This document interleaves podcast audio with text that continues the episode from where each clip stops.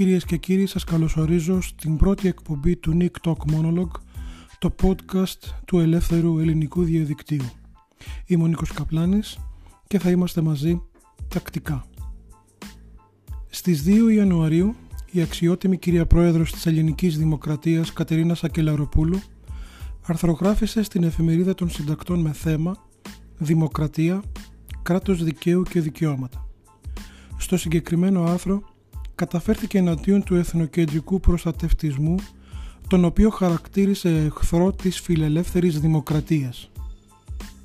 Αδυνατό να καταλάβω πώς αυτό που χαρακτήρισε εθνοκεντρικό προστατευτισμό μπορεί να αποτελεί εχθρό της φιλελεύθερης δημοκρατίας. Δεν θέλω όμως να το σχολιάσω για να μην την κακοκαρδίσω. Ως πολίτης αυτής της χώρας μπορεί να έχει όποια γνώμη θέλει. Αλλά δεν είναι απλά μια πολίτης. Είναι πρόεδρος της ελληνικής δημοκρατίας και οφείλει να εκφράζει το όλον έθνος, χωρίς καμία προκατάληψη και χωρίς καμία ιδεολειψία. Θα έπρεπε ως πρόεδρος αυτού του κράτους να γνωρίζει τις αντιλήψεις, τις αξίες και φυσικά τις τάσεις που παρατηρούνται μέσα στον κοινωνικό ιστό. Με το να αρθρογραφήσει στη συγκεκριμένη εφημερίδα και με την συγκεκριμένη εκπεφρασμένη αντίληψη, αφενός μεν δεν εκφράζει το όλον του έθνους, αλλά δυστυχώς για εκείνη αγνοεί τις τάσεις που ενυπάρχουν στο κοινωνικό σύνολο. Αρκούσε να μελετήσει την δημοσκόπηση της μέτρων ανάλυσης που πραγματοποιήθηκε για λογαριασμό της διαανεώησης τον περασμένο Απρίλιο. Θα διαπίστωνε ότι αυτό που εκείνη ονόμασε εθνοκεντρικό προστατευτισμό είναι ένας μετανεωτερικός εθνοκεντρισμός που αποτελεί την βάση της αστικής φιλελεύθερης δημοκρατίας μας και φυσικά δεν αποτελεί εχθρό του κράτους. Ενδεχομένως να αποτελεί, ο μετανεωτερικός εθνοκεντρισμός εννοώ, εχθρό των μεταπολιτευτικών ελίτ, αλλά σε καμιά περίπτωση δεν τον λες εχθρό της δημοκρατίας. Το θέμα λοιπόν της πρώτης μας εκπομπής είναι ο μετανεωτερικός εθνοκεντρισμός και μερικές σκέψεις για το ελληνικό, πολιτικό, οικονομικό και εκκλησιαστικό γίγνεσθε με βάση τα αποτελέσματα εκείνης της δημοσκόπησης που, αν και έγινε σχεδόν έναν χρόνο πριν, εξακολουθεί να είναι επίκαιρη.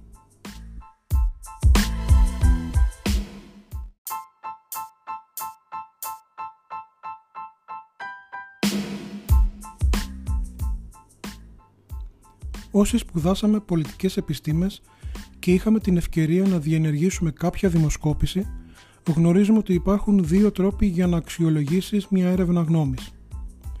Ο πρώτος τρόπος είναι να στοχεύσεις στα προβεβλημένα αποτελέσματα των εντολέων της, αυτά που παρουσιάζονται συνήθως στα βραδινά δελτία ειδήσεων. Λόγου χάρη, τα αποτελέσματα της μέτρων ανάλυσης για λογαριασμό της διανόησης, στα οποία οι περισσότεροι έμειναν στα προφανή κατά τη διάρκεια των ειδήσεων του περασμένου Απριλίου.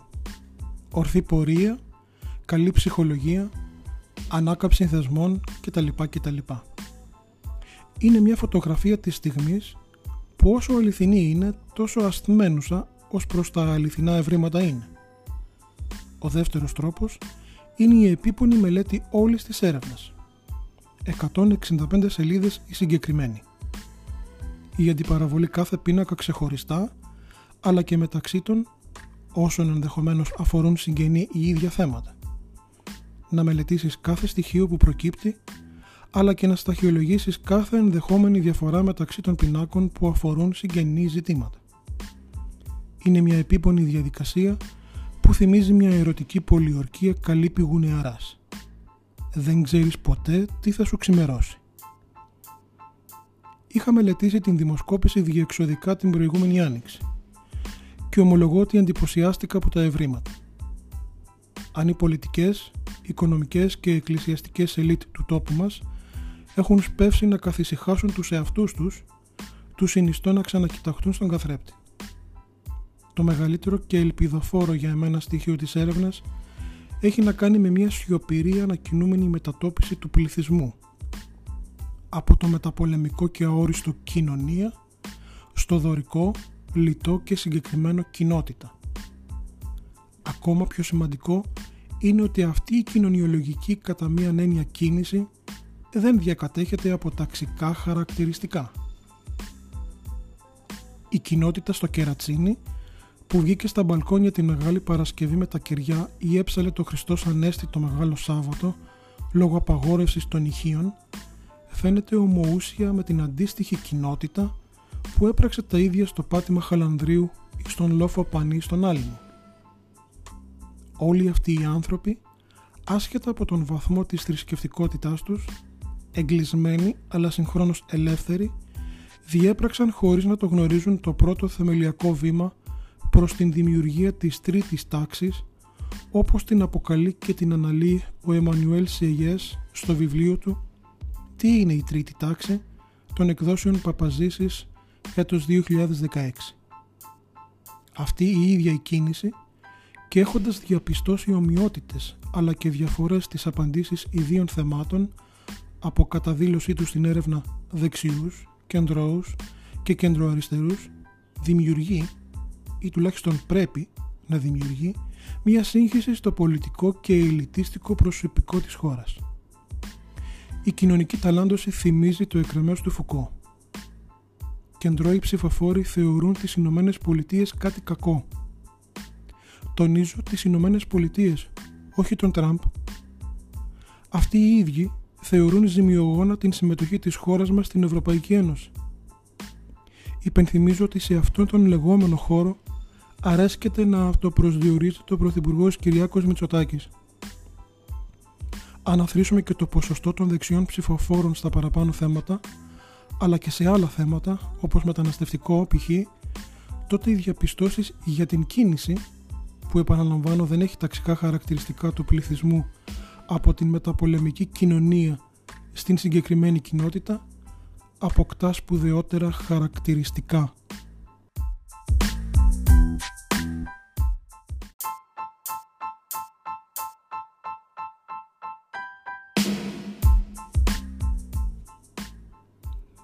Σε άλλο ανησυχητικό για τις ελίτ συμπέρασμα είναι ότι οι Έλληνες αποδίδουν συγκεκριμένα χαρακτηριστικά στον όρο Έλληνας, π.χ. να έχεις γεννηθεί Έλληνας ή και να τηρείς τα ελληνικά έθιμα. Αυτό δεν είναι το ανησυχητικό. Ανησυχητικό, για τις ελίτ επαναλαμβάνω, είναι ότι οι ερωτώμενοι την ίδια στιγμή αμφισβητούν θεμελιώδη στοιχεία του να είναι κανείς Έλληνας, π.χ. το να γνωρίζεις την ελληνική γλώσσα. Μόνο το είκοσι τέσσερα τοις εκατό το θεωρεί απαραίτητο, ή να είναι χριστιανός ορθόδοξος. Εδώ δεκαεννιά τοις εκατό. Αυτό, φίλες και φίλοι, είναι φωτιά στα θεμέλια. Σας σοκάρει? Αυτό συμβαίνει όχι γιατί οι Έλληνες απομακρύνθηκαν από την Ορθοδοξία. Τα αναμένα κεριά στα μπαλκόνια τη Μεγάλη Παρασκευή και το Χριστός Ανέστη το Μεγάλο Σάββατο αποδεικνύουν το αντίθετο. Αυτό από το οποίο έχουν απομακρυνθεί οι Έλληνες είναι η Εκκλησία ως θεσμό, πενήντα πέντε τοις εκατό. Δηλαδή, την ιεραρχία της Εκκλησίας της Ελλάδας. Παραμένουν βαθιά Ορθόδοξοι. Ενδεχομένως εδώ να κρύβεται και μια κατεξακολούθηση πίστη και αγάπη προς τον Πατριάρχη του Γένους, παρά την πολεμική που δέχεται από διάφορους κύκλους για το Ουκρανικό, φαίνεται πως δεν έχουν διαραγεί οι πνευματικές σχέσεις των Ελλήνων με την Κωνσταντινούπολη, όσο και αν προσπαθούν ορισμένοι να του προσάψουν νεωτερικότητες και παπισμούς. Προφανώς, η παρούσα κατάσταση στην Ελλαδική Εκκλησία δεν εξυπηρετεί την αένα ή σχεδόν κοινή πορεία της Εκκλησίας με το Πίμνιο. Την ίδια στιγμή το πολιτικό σύστημα της χώρας, υπουργοί και βουλευτές της Νέας Δημοκρατίας κυρίως, αλλά και δημοσιογράφοι, παρατηρείται τους τελευταίους μήνες να συμπεριφέρονται σε επισκόπους σαν λία επισφαγή. Και είναι πολλά τα παραδείγματα, έτσι δεν είναι? Αυτό είναι το μέγιστο λάθος. Τα πρόσωπα έρχονται και παρέρχονται. Οι θεσμοί μπορεί να πληγώνονται, αλλά έχουν την σοφία να εξελίσσονται και να ορθοτομούν λόγων αληθείας.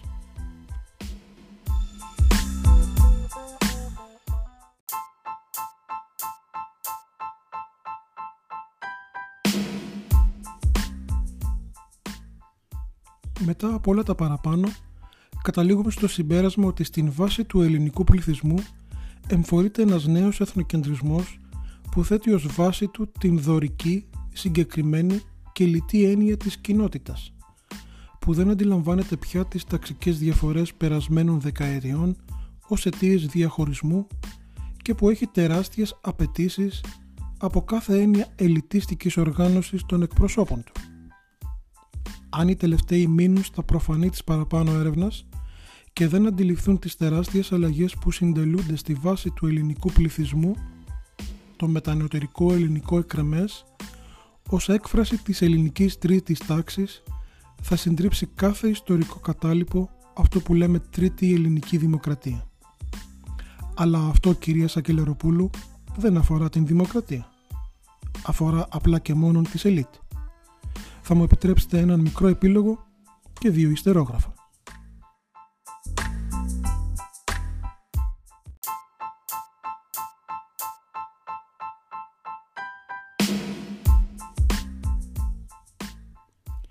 Ιστερόγραφο ένα. Οι ελπιδοφόροι διάδοχοι του νυν Αρχιεπισκόπου ας λάβουν σοβαρά υπόψη το γεγονός ότι οι μετανεωτερικοί Έλληνες δεν ταυτίζουν τα λόγια και τις μήτρες με την αυθεντία της πίστης και δεν έχουν πάψει να πιστεύουν στον Πατριάρχη του Γένους. Ιστερόγραφο δύο. Οι εκπρόσωποι των λεγόμενων κομμάτων του πατριωτικού και δημοκρατικού χώρου θα πρέπει να αντιληφθούν ότι δεν υπάρχει χρόνος για διασπαρμένη εκπροσώπηση και ταξική περιχαράκωση και θα πρέπει επιτέλους να σταθούν στο ύψος των περιστάσεων, να δημιουργήσουν τις κατάλληλες συνθήκες, προώθηση νέων ανθρώπων, πολιτικοκοινωνική αποκέντρωση, στελέχωση και διαφήμιση μιας νέας πολιτικής, οικονομικής, πνευματικής πρότασης που βάση της θα έχει τον μετανεωτερικό Έλληνα και τις ανάγκες και απαιτήσεις του σε ένα νέο παγκόσμιο περιβάλλον. Εκτός και αν θέλουν για τους εαυτούς τους την πορεία της πολιτικής άνοιξης, του Καρατζαφέρη, της Χρυσής Αυγής, του Βελόπουλου και του Βαρουφάκη. Φαίνεται πως τουλάχιστον δύο, και θα μου επιτρέψετε την κατάθεση μιας προσωπικής άποψης, οι κρανιδιώτης Τζίμερος έχουν καταλάβει τις τομές που χρειάζεται η πατρίδα και προχωρούν μαζί σε αυτά που ενώνουν όλους τους Έλληνες και που χαρακτηρίζεται μετανεωτερικός εθνοκεντρισμός. Κυρίες και κύριοι, ήταν το Nick Talk Monologue. Είμαι ο Νίκος Καπλάνης και θα είμαστε μαζί τακτικά. Εις το επανειδήν.